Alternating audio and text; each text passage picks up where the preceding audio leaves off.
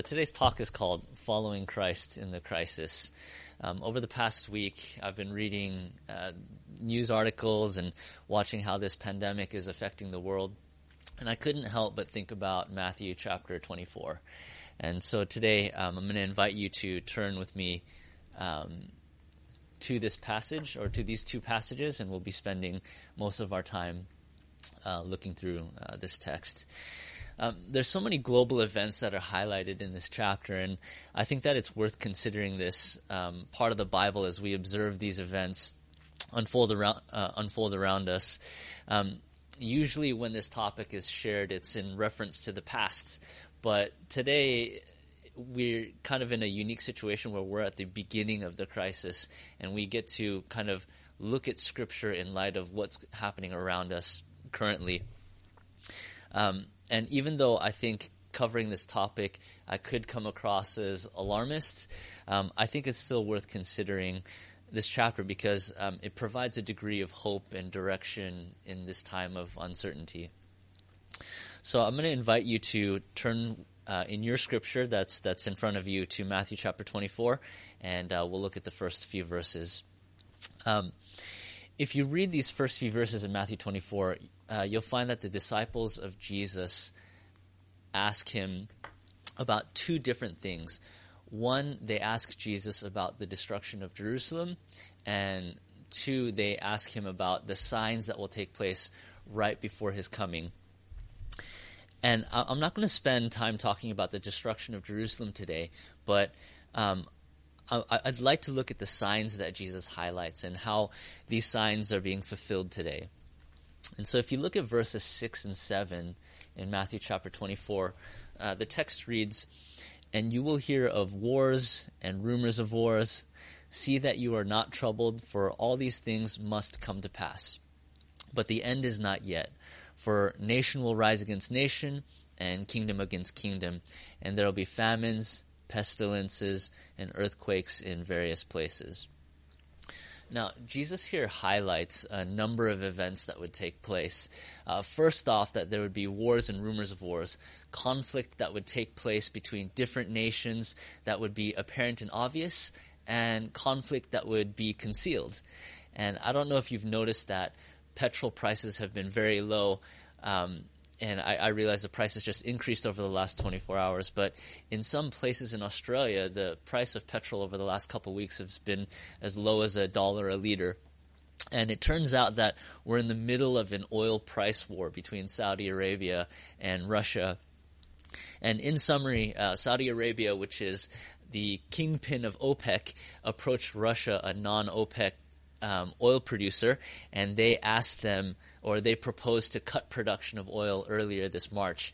And the idea was if you cut production of oil, then that would increase the, the value of oil and um, everyone would make a little bit more money. But Russia refused to cut production, and so OPEC responded by increasing its own production. And this increase in supply has lowered the price of oil, which is nice for us consumers in the short term, um, but this is creating a global oversupply of oil. And what's happening is that uh, the lowering, uh, excuse me, the lowering of the price of oil is lowering the GDP of multiple countries.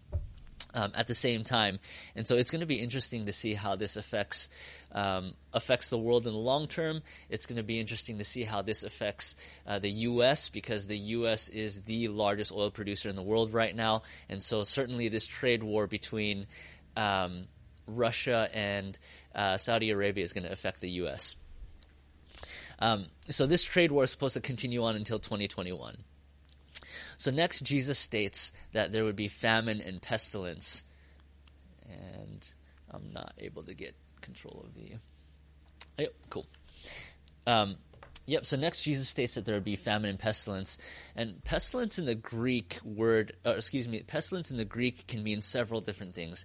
It can mean plague, disease, or a pest. And uh, I just want to know if you have heard about the hundreds of billions of locusts that are swarming through parts of East Africa and South Asia. It's the worst infestation that that part of the world has seen in a quarter of a century. and so the BBC posted an article last week, and uh, basically these locusts are breeding so fast that the swarm can grow 400 fold by June this year. Um, back in January, the UN asked for $76 million to tackle the crisis, and I assume that that's in US currency. But that number has ballooned to 138 bill, uh, 138 million dollars. And to give perspective on the magnitude of this problem, uh, the swarms can move up to 145 kilometers per day, and each locust can eat their weight daily. And so the current swarm, as is, uh, eats as much as 35,000 humans a day uh, would consume. And so these locusts are threatening the food supply of literally millions of people. So the Chinese government has deployed a team of experts to Pakistan to come up with a plan to deal with this problem. And according to reports, they're thinking of deploying 100,000 ducks. Now, I don't know where they're going to find that many ducks, but apparently ducks eat a lot of locusts, so we hope that plan works out well. Um, so Jesus says that there's going to be pestilence, whether it's plague, pest, or disease, and which brings us to the coronavirus. And I'm sure you've been following the news uh, of the spread of COVID 19, and I've never lived through anything like this in my lifetime. It's just bizarre. Uh, this virus is not just a threat to the well being of the vulnerable, but it's triggering a recession, it's isolating people, and it's just such a crazy thing to witness. And sorry, James, I'm just going to ask real quick. So I realize the screen priority is on the slides. So are they seeing the slides or are they seeing me? Okay, all right. Um, okay, cool. Yeah. Okay, cool. And that's helpful to me, so thank you. all right. So in verse 8, um, Jesus says that uh, all of these things are but the beginning of birth pains. Now, the thing about contractions is that uh, they that the intensity and frequency of the contractions communicates when the baby is about to arrive. Now, I realize it's a bit silly for me to talk about um, giving birth as uh, clearly I've never given birth to anyone, but I have uh, witnessed the birth of my two children, and so this is uh, from that experience. This knowledge comes from that experience. Now, if contractions are mild, they don't last long and they happen infrequently, and that communicates to the mother and um, whoever else is with her that um, you have a bit of time before the baby arrives. If contractions in, increase in intensity, if they um, last for about 45 seconds and the contractions come about every five minutes, then that communicates to the family um, the baby is on its way, and, and that's how the body communicates get ready. And so the message that Jesus wants to communicate to his followers is that when these signs happen, it's not the end, but rather when they increase in uh, frequency, intensity, and severity, it communicates that um, something is about to happen, that Jesus is coming. And so I think for the skeptic, uh, the signs mentioned in Matthew 24, um, they are not faith building. Uh, one can say, um, it's uh, one can say that, oh, well, these events have been happening since the beginning of time, and history tends to repeat itself, so how does this prove that anything is going to happen? But I think when the text is understood, these events don't take away from the truthfulness of Jesus's, um, uh, the truthfulness of the point that Jesus is making, but rather, if anything, it should add credibility to Christ's promise that he will indeed return. Um, and here's where this talk gets a bit hairy and uncomfortable because uh, I'm going to try and connect meaning to the events that are taking place around us and the events that we've discussed. And what I mean by that statement is when we look at these incredible events, um, especially those that are stated in Matthew 24 and the rest of the Bible, and um, and especially when it comes to prophecy, we tend to attach meaning to events. Uh, I think it's a natural question to ask God, why are these things happening? If something extraordinary is happening in society, in politics, um, in healthcare, then the question is, God, why are you allowing this to happen? Why is this happening? Um, why was there a bushfire at the beginning of the year? Uh, why wasn't there rain right at the beginning? And when the rain did come, why did it flood?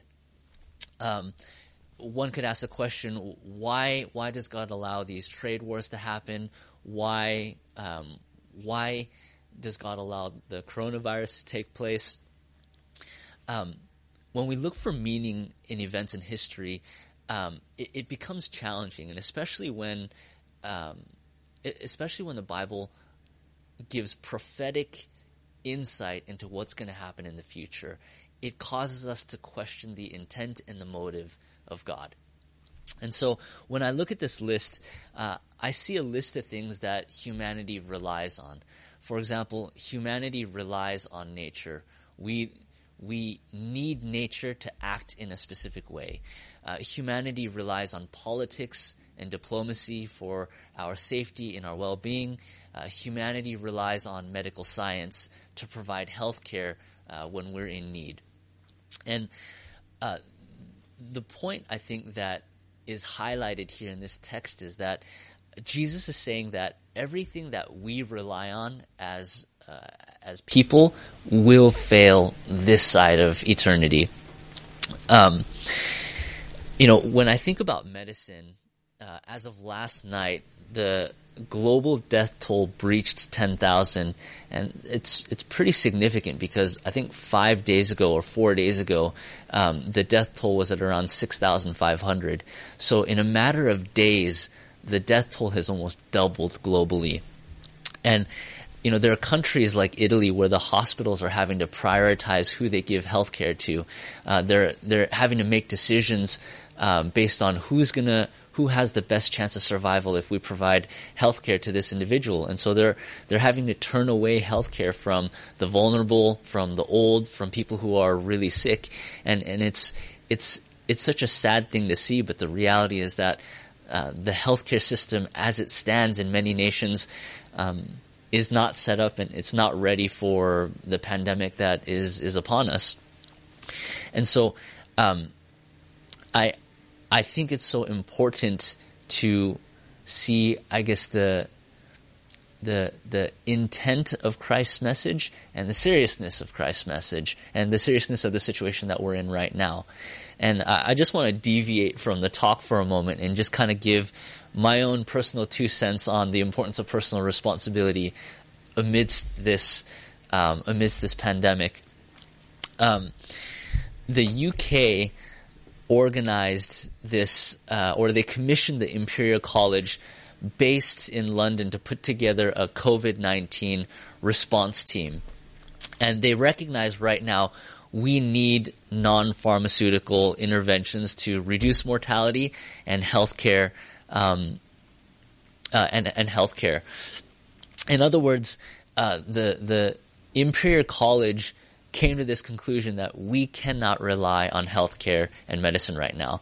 And so they produced this 20 page report um, that the uh, they re- excuse me they replaced they released this 20 page re- uh, report just a few days ago, and it has informed the U.S., the UK, and even Australia uh, of the importance of social distancing. So, social distancing may not seem like an important thing, but I think the changes in public gathering policies here in Australia are an indicator of the gravity of the situation. so just to recap, nine days ago, the Australian Grand Prix um, was supposed to be a go, and um, I think Thursday. Uh, the FIA released a statement saying the Australia the, the Australian Grand Prix will take place and Friday, the next day, they decide to close down uh, the race because one of the team members from uh, McLaren ended up testing positive. And that that's a really big thing for the government then to say, all right, we're going to actually cancel this this major event.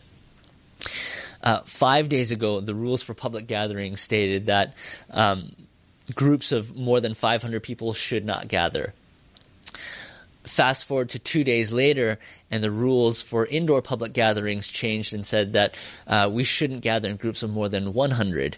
And yesterday, a new rule stated that venues need to enforce a four square meter person policy, which I'm happy to report we are we are in line with those uh, those new rules. Um, so the age reports that next week the the cabinet is actually supposed to meet again, and they're uh, deciding whether or not to lock down different suburbs uh, within New South Wales and Victoria, which is very significant. And basically, they're just saying, look, there may be certain areas that are higher risk, and we're going to shut down, say, the suburb of Coburg for the next six weeks.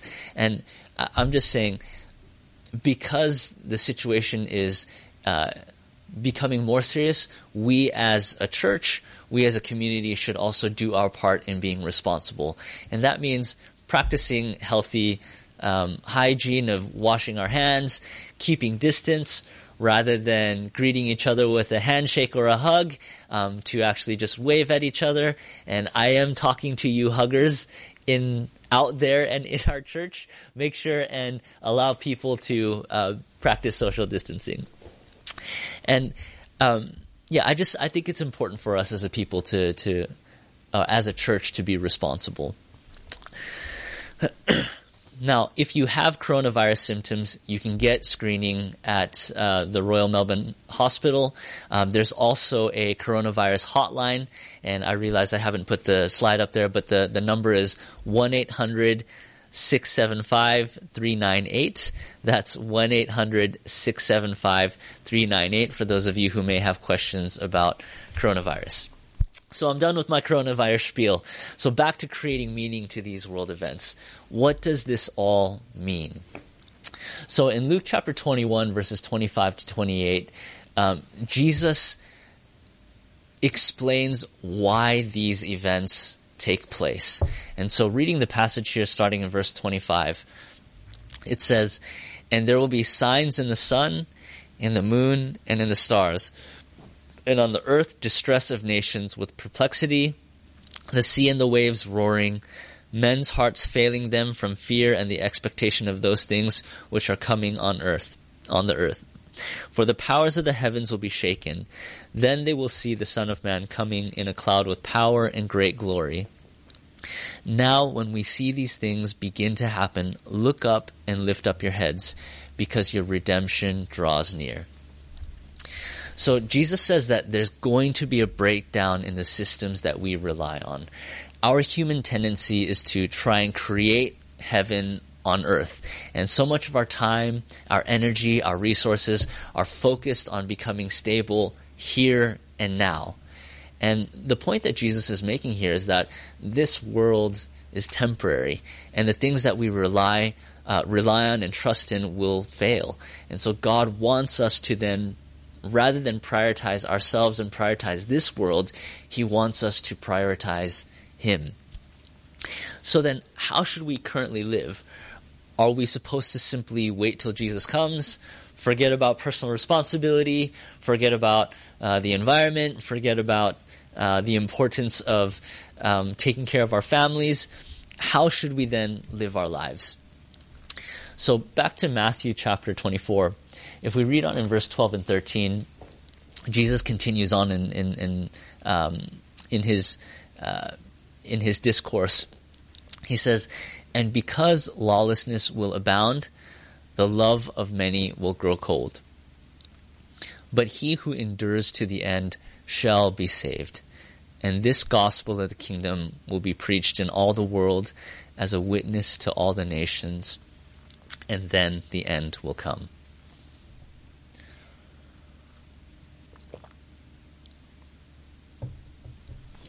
I think Jesus recognizes that in a time where there's so much uncertainty, the natural tendency is to practice self-preservation, to think about ourselves, to protect ourselves, and the end of um, the end of living that way is that um, lawlessness increases and the love of many then grows cold.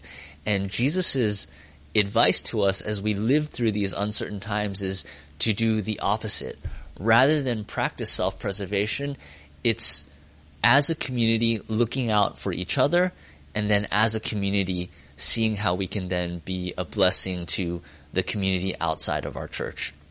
To practice love when it becomes difficult.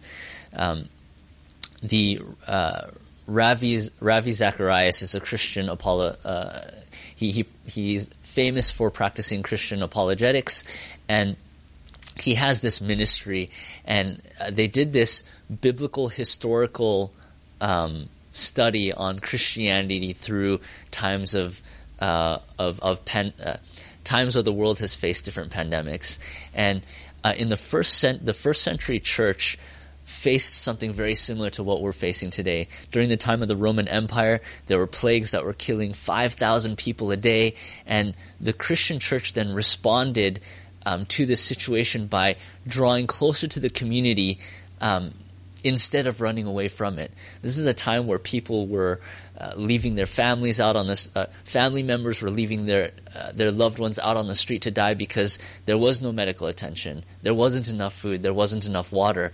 But what the first century church did was they drew close to people, provided for the needs of the community around them, and as a as a result, the church grew in uh, love, in in, uh, in in love, and in numbers as well. And I'm not saying that we should practice kindness for the sake of uh, church growth. I'm just saying we should practice our convictions based off of um, the teachings and the principles of Christ. And as a result, that is what causes people to then realize, oh, like, that is what God is like. I want to learn about your God.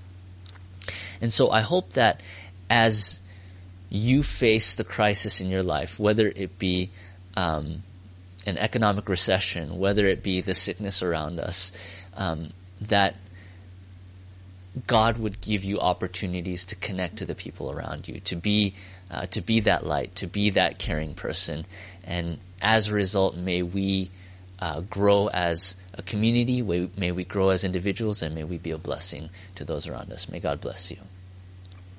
Now, at this time, we're going to do a Q and A session. And for those of you who have submitted questions, I'm just going to review some of those questions and answer some of the questions that have come up. And this is actually kind of funny because nobody has submitted any questions, and so that's okay.